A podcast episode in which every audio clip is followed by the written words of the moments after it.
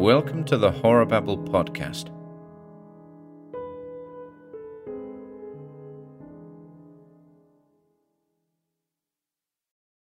In the World's Dusk by Edmond Hamilton. A gripping tale of the last survivor of the human race and his attempts to repopulate the world. The city Zur reared its somber towers and minarets of black marble into the ruddy sunset, a great mass of climbing spires circumvallated by a high black wall. Twelve gates of massive brass opened in that wall, and outside it there lay the white salt desert that now covered the whole of earth. A cruel, glaring plain that stretched eye achingly to the horizons its monotony was broken by no hill or valley or sea. Long ago the last seas had dried up and disappeared, and long ago the ages of geological gradation had smoothed mountain and hill and valley into a featureless blank. As the sun sank lower, it struck a shaft of red light across the city's Zur into a great hall in the topmost spire. The crimson rays cut through the shadowy gloom of the dim, huge room and bathed the sitting figure of Galos Gan. Brooding in the ruddy glow, Galos Gan looked out across the desert to the sinking sun and said, It is another day. The end comes soon. Chin in hand, he brooded, and the sun sank, and the shadows in the great hall deepened and darkened about him. Out in the dusking sky blossomed the stars, and they peered down through the portico like taunting white eyes at him. And it seemed to him that he heard their thin, silvery star voices cry mockingly across the sky to each other, The end comes soon to the race of Galos Gan. For Galos Gan was the last man of all men Sitting alone in his darksome hall high in somber Zur, he knew that nowhere around the desert globe did there move another human shape, nor echo another human voice. He was that one about whom during anticipatory ages a fearful, foreboding fascination had clung, the final survivor. He tasted a loneliness no other man had ever known, for it was his to brood upon all the marching millions of men who had gone before him, and who were now no more. He could look back across the millioned millions of years to the tumultuous youth of Earth, in whose warm seas had spawned the first protoplasmic life which, under the potent influences of cosmic radiation, had evolved through more and more complex animal forms into the culminating form of man. He could mark how man had risen through primeval savagery to world civilization that had finally given men mighty powers and had lengthened their lifespan to centuries.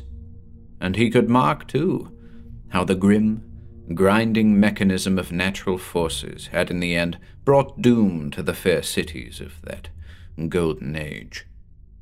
Steadily, silently, inexorably, through the ages, the hydrosphere or water envelope of Earth had slowly dwindled due to the loss of its particles into space from molecular dispersion. The seas had dried up as the millions of years had passed, and salt deserts had crept across the world, and men had seen the end close at hand for their race, and because they saw it, they ceased to bring forth children. They were weary of the endless, hopeless struggle, and they would not listen to the pleadings of Galos Gan, their greatest scientist, who alone among them yearned to keep the dying race alive. And so, in their weariness, the last generation of them had passed away, and in the world was left no living man but the unyielding Galos Gan. In his dark hall high in Zur, Galos Gan sat huddled in his robes, brooding upon these things, his withered face and black, living eyes unchanging. Then, at last, he stood erect. He strode with his robe swirling about him onto the balcony outside, and in the darkness he looked up at the mocking white eyes of the stars. He said, You think that you look down on the last of men, that all the glories of my race are a story that is told and ended, but you are wrong. I am Galos Gan, the greatest man of all the men that have lived on earth, and it is my unconquerable will that my race shall not die, but shall live on to greater glories.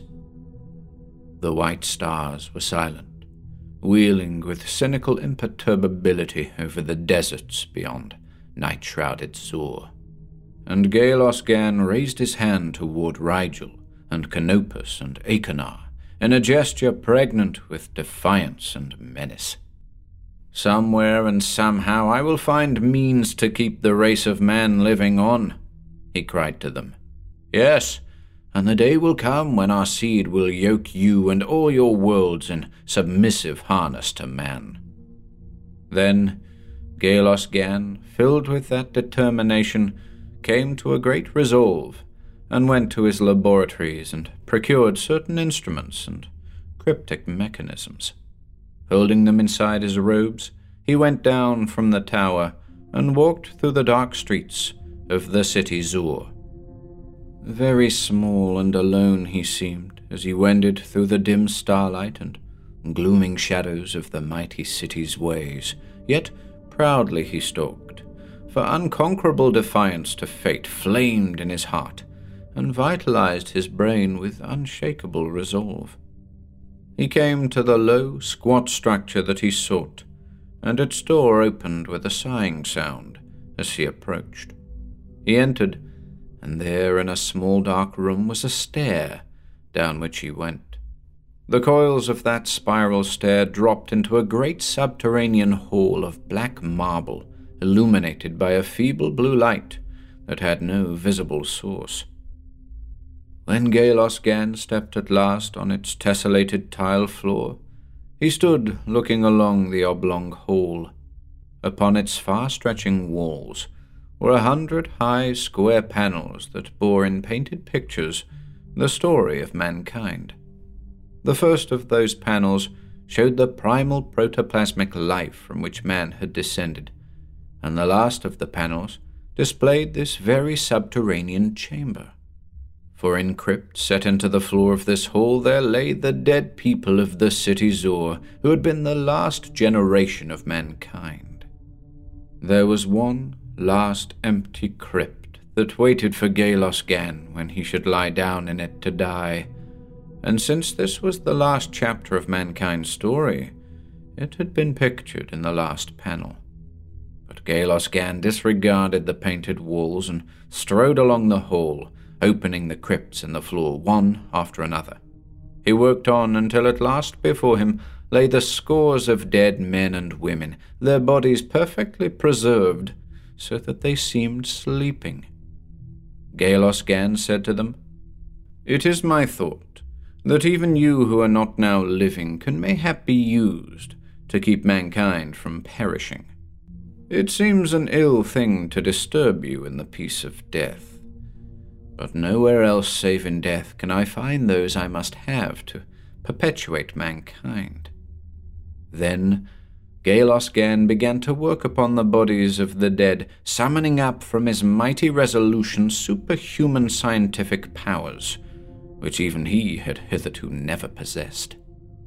By supreme chemical achievement, he synthesized new blood with which he filled the wasted veins of the bodies, and by powerful electric stimulants and glandular injections he set their hearts to beating convulsively, and then regularly.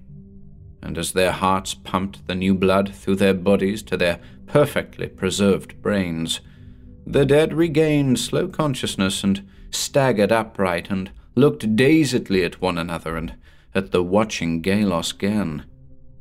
Galos Gan felt a mighty pride and exultation as he looked at these strong men and fair women whom he had brought back from death.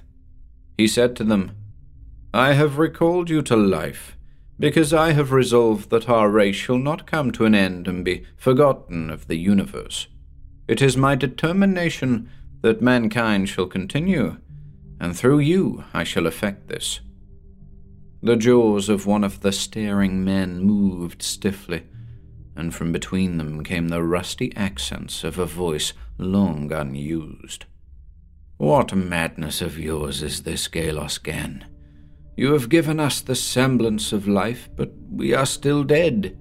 And how can we who are dead prolong the life of man? You move and speak, therefore you are living, insisted Galos Gan. You shall mate together and bring forth sons, and they shall be the progenitors of new peoples. The dead man said hollowly, You strive against the inevitable like a child breaking his hands against a door of marble. It is the law of the universe that everything which exists must come some day to an end. Planets wither and die and fall back into their parent suns, and suns strike one against the other and are transformed into nebulae, and the nebulae last not but in turn condense into other suns and worlds that in their own turn must die. How shall you hope amid this universal law of death to keep the race of man forever living? We have lived a fair life for many million million years. We have struggled and won and lost, have laughed in the sunlight and dreamed under the stars, have played our part in the mighty drama of eternity. Now it is time we pass to our appointed end. As the dead man finished speaking, a hollow, low whisper of assent went up from all the other staring dead. Aye they said. It is time the tired sons of men rested in the blessed sleep of death. But the brow of Galos Gan was dark with resolve, and his eyes flashed, and his form stiffened with unchangeable will. Your words avail you nothing, he told the dead. Despite your icy counsels of surrender, I am determined that man shall live on to challenge the blind laws of the cosmos. Therefore you shall obey me, for well you know that with my powers and science I can force you to my will. You are not dead now, but living, and you shall repeople the city Zur. Galos Gan, with these words, walked to the spiral stair and started up its winding way, and helplessly dully submissive, the dead men and women followed him up the stair, walking stiffly with a confused, heavy trampling up the steps. A strange spectacle it was when Galos Gan led his silent host out into the starlit streets of the city. And by day and by night thereafter was Zur a weird sight, peopled again by those who once had peopled it before they died for Galos Gan decreed that they should live in the same buildings in which they had lived before, and those that had been husbands and wives before should be husbands and wives now, and in all things they should dwell as they had before their deaths. So all day beneath the hot sun the dead went to and fro in Zur and pretended that they were truly living. They walked stiffly in the streets and gave one another greeting in their grating, rusty voices, and those that had had trades in old time followed those trades now, so that the cheery sounds of work and life rang in the city. By night, they thronged into the great theatre of the city and sat in stiff immobility, while those who had been dancers and singers performed with heavy clumsiness on the stage, and the dead audience applauded and laughed and their laughter was a strange sound. And at night, when the stars peered curiously down at Zur, those of them who had been young men and maidens walked apart, and with stiff and uncouth gestures made pantomime of love, and spoke words of love to one another. And they wedded one another, for that was the decree of Galos Gan. In his high tower, Galos Gan watched as moon after moon was born and waxed and died.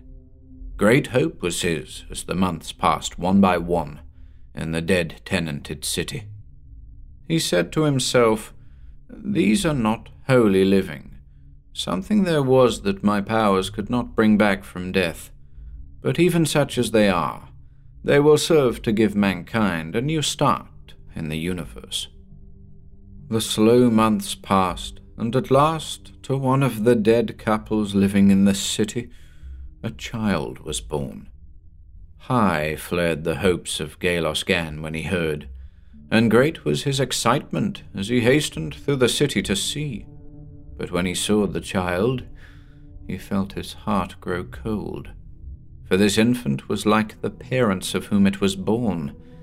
It was not wholly living. It moved and saw and uttered sounds, but its movements and cries were stiff and strange, and its eyes had death behind them. Not wholly yet did Gelos Gan give up hope in his great plan.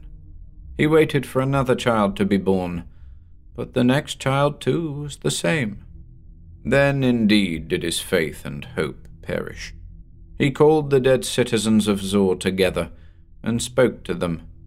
He said, Why do you not bring forth holy living children, seeing that you yourselves are now living? Do you do this but to thwart me? Out of the gaunt eyed throng, a dead man answered him.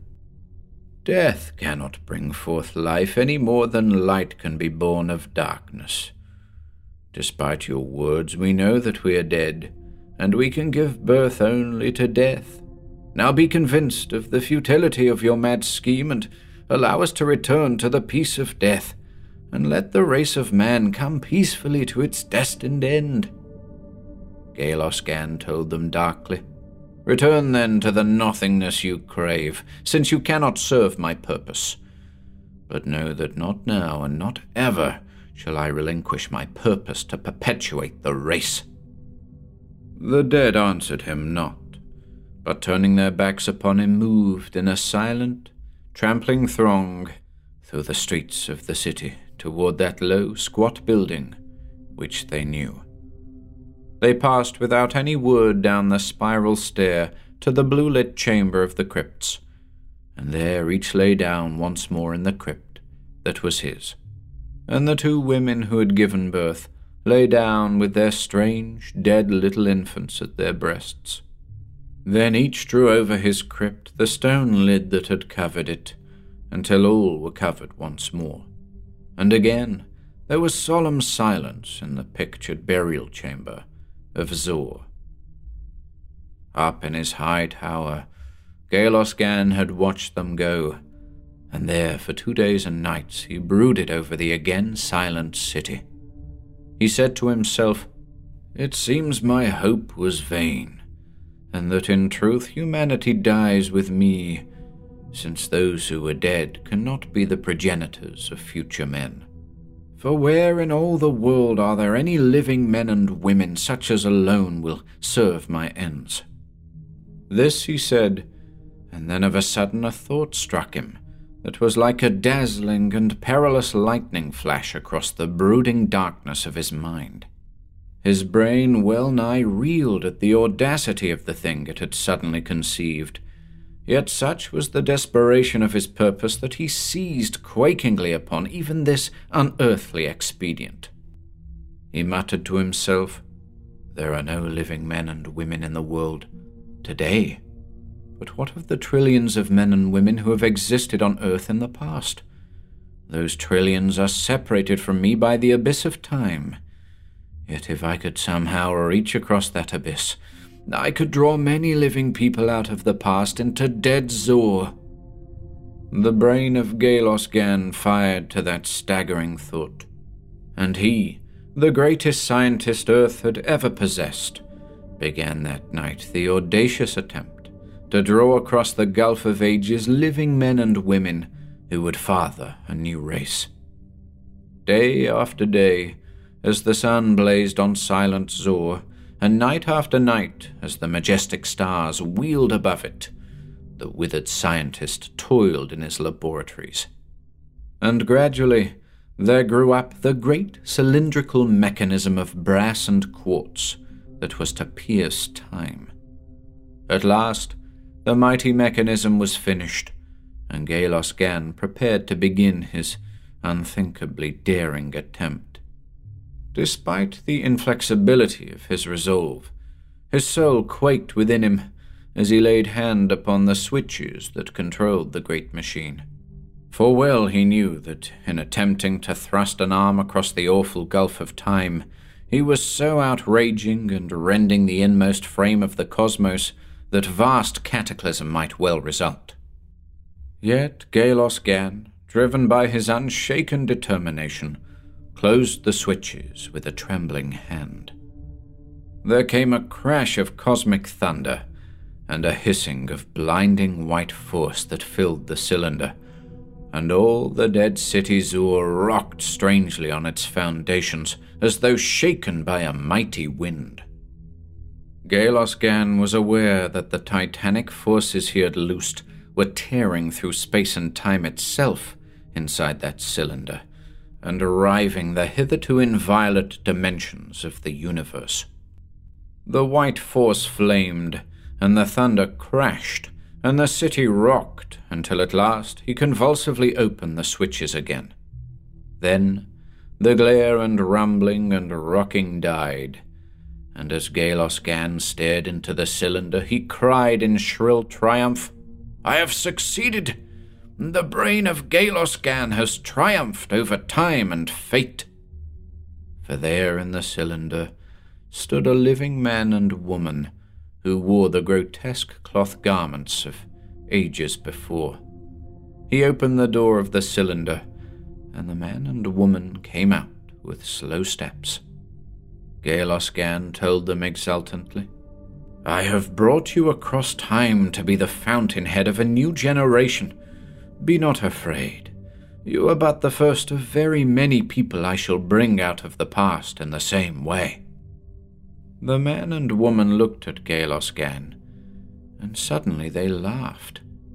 Their laughter was not of mirth, but was a maniac shrieking. Wildly, insanely, the man and woman laughed, and Gelos Gan saw that they were both utterly mad. Then he understood. By dint of superhuman science, he had contrived to bring their living bodies across the gulf of ages unharmed, but in so doing he had destroyed their minds. Not any science beneath the sun could draw their minds over the abyss of time without wrecking them, for the mind is not of matter, and does not obey the laws of matter. Yet Gelos Gan was so possessed of his mighty plan that he refused to relinquish it. I will bring more across time, he told himself, and surely some of them will come through with minds unharmed. So again and again, in the nights and days that followed, he operated the great mechanism, and with its potent grasp snatched many scores of men and women out of their proper time and brought them across the millenniums to Zor. But always, though he brought their bodies through unharmed, he could not bring their minds, so that it was only madmen and women who came from the cylinder, out of every age and land. These mad people dwelt in Zor in a most frightful fashion, roaming its streets so that no corner of the city was beyond the sound of their insane shrieking. They ascended the sombre towers and raved and gibbered from them at the dead city and at the barren desert beyond it. It seemed that even the insensate city grew fearful of the crazed horde whom it housed, for the city of the mad was more awful than had been the city of the dead. Finally, Gelos Gan ceased to draw men and women out of the past, for he saw that never could he hope to bring them through sane. For a time, he strove to replace the minds of these crazed people which had been destroyed, but he saw that that too was beyond the power of any material science. Then, in that shrieking city of madness which was the last city on earth, Gelos Gan grew afraid that he too was going mad. He felt a desire to scream with the others through the dark streets. So, in sick disgust and fear, he went forth and destroyed those mad people down to the last one giving them the release of death. And Zur again knew silence as the last man solitary walked its ways. Finally, there came a day when Galos Gan walked onto his balcony and looked fixedly out over the white and barren desert. He said, I sought to bring new men out of death, and then out of time, but neither from death nor time, it seems, can come those to prolong the race. How can I hope to produce men in a little moment of time when it required million millions of years for the forces of nature to produce them. So I shall produce the new race in the way that the old was produced. I shall change the face of earth so that new life may spring from it as it did long ago, and in time that life will evolve once more into men. Animated by that colossal resolve, Galos Gan, the last and mightiest scientist of Earth, began an awesome task that would hitherto have never even been dreamed of by any man. He first assembled all the forces of which his race had had knowledge, and many of which he himself had discovered, and he devised even mightier forces, such as even a god might fear to unchain too lightly. Then Galos Gan loosed his powers and began to bore a shaft down into the solid lithosphere of the earth, down through sandstone and granite and gneiss he bored, until he had passed down through the rock crust and was deep in the mighty core of nickel iron, which is the heart of the planet. In that iron core, he constructed a great chamber which he fitted with the equipment and the mechanisms that he would require for the task ahead of him. And when everything he needed was in that deep chamber, he retired down to it and then collapsed and closed the shaft that led up to the surface. Then Galos Gan began to shake the earth. From his deep chamber in the iron core, he loosed small impulses of force at exact intervals, and the period of rhythm of these impulses was timed with perfect accuracy to the period of rhythm of the earth. At first, the little impulses had no effect upon the vast globe of the planet, but little by little their effect accumulated and grew stronger, until finally the whole rocky crust of the lithosphere was shaking violently. These stresses and strains produced immense pressures and heats within the rocks, melting much of them into lava. And this molten lava burst upward in fiery masses all around the globe, as it had done when the earth was in its first youth. Galos Gan, in his deep buried chamber, watched through his instruments and saw the changes taking place upon the surface of the earth. He saw the upthrust masses of molten magma give off their imprisoned gases, and observed those gases combining to form a new hydrosphere of water vapor clouds around the planet. The Earth was passing through the same changes it had passed through long ago. As its molten surface began to cool, rain began to fall from the clouds and gathered upon the torn surface of the world in new seas. Galos Gan watched tensely with his far seeing, marvelous instruments and saw complex compounds being built up along the shores of the warm seas from carbon and hydrogen and oxygen and other elements. And beneath the photosynthetic action of the sunlight, these organic compounds combined into the first beginnings of primal protoplasmic life. Galos Gan said then to himself, The new cycle of Earth's life is started. The sun's radiation calls forth life from the inorganic elements, as it did ages ago in the past that life must evolve upward under the same conditions in the same way, and in time men will evolve from it and will again people the earth. He calculated the ages that it would take for a new human race to evolve upon the face of earth. Then he took a carefully measured quantity of a subtle drug which he had prepared, one which suspended indefinitely every vital function of the human body and yet permitted it to remain living in a deathless sleep. He lay down upon his couch in the buried chamber inside the earth. I will sleep now in suspended animation until the new race of man has evolved, said Galos Gan. When I awake, earth will again be crowded with the victorious and undying race of men, and I can go forth and look upon them, and then die in peace, knowing that man lives. So saying, he folded his arms upon his breast, and the drug took its effect upon him, and he slept. And it seemed to him that no sooner had his eyes closed and his consciousness darkened than he was awaking again, for in sleep an eternity and a moment are the same. For a little, Galos Gan could not indeed believe that he had slept through the ages for which his drug had been calculated. But his chronometers, that measured time by the transmutation of uranium, showed him that indeed he had lain sleeping for many million millions of years. Then he knew that he had come to the moment of his triumph, for in those slow millenniums must have evolved the new race of men that must now people the surface of the earth above him. His hand shook as he prepared to blast a new shaft up to the surface from his chamber. Death is not far from me, said Galos Gan. But first, these eyes shall look on the new race which I have created to perpetuate the old.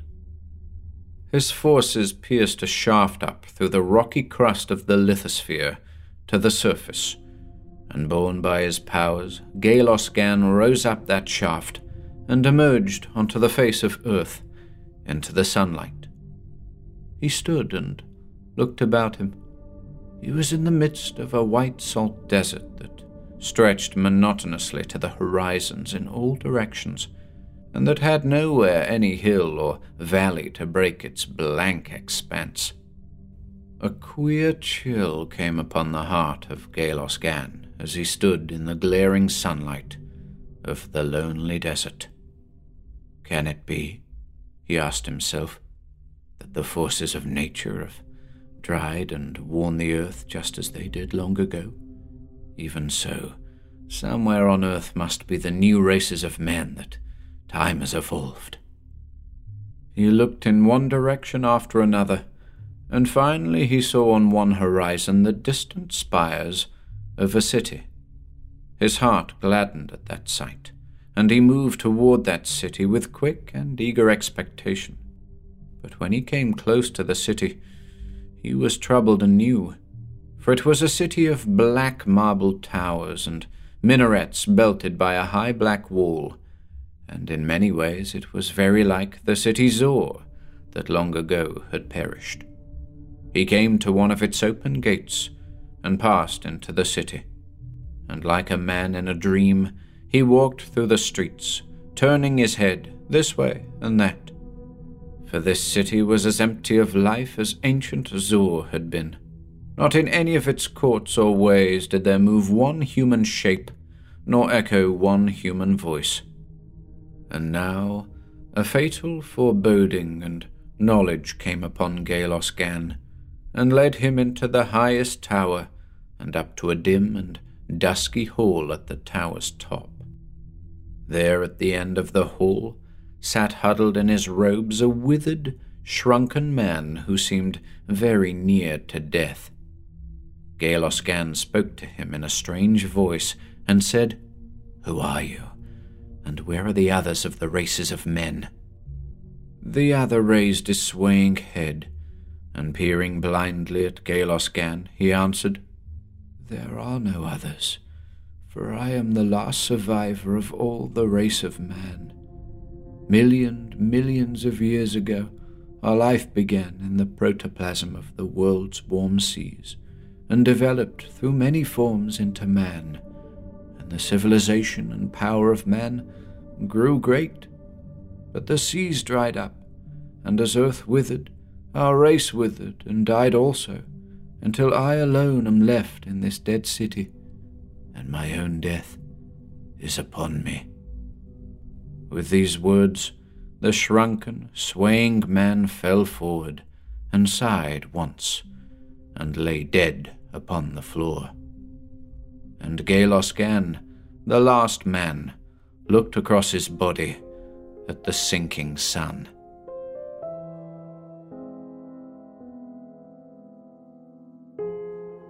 Hello, ladies and gents, Ian here. Be sure to pop on over to our YouTube channel or Facebook page for regular updates.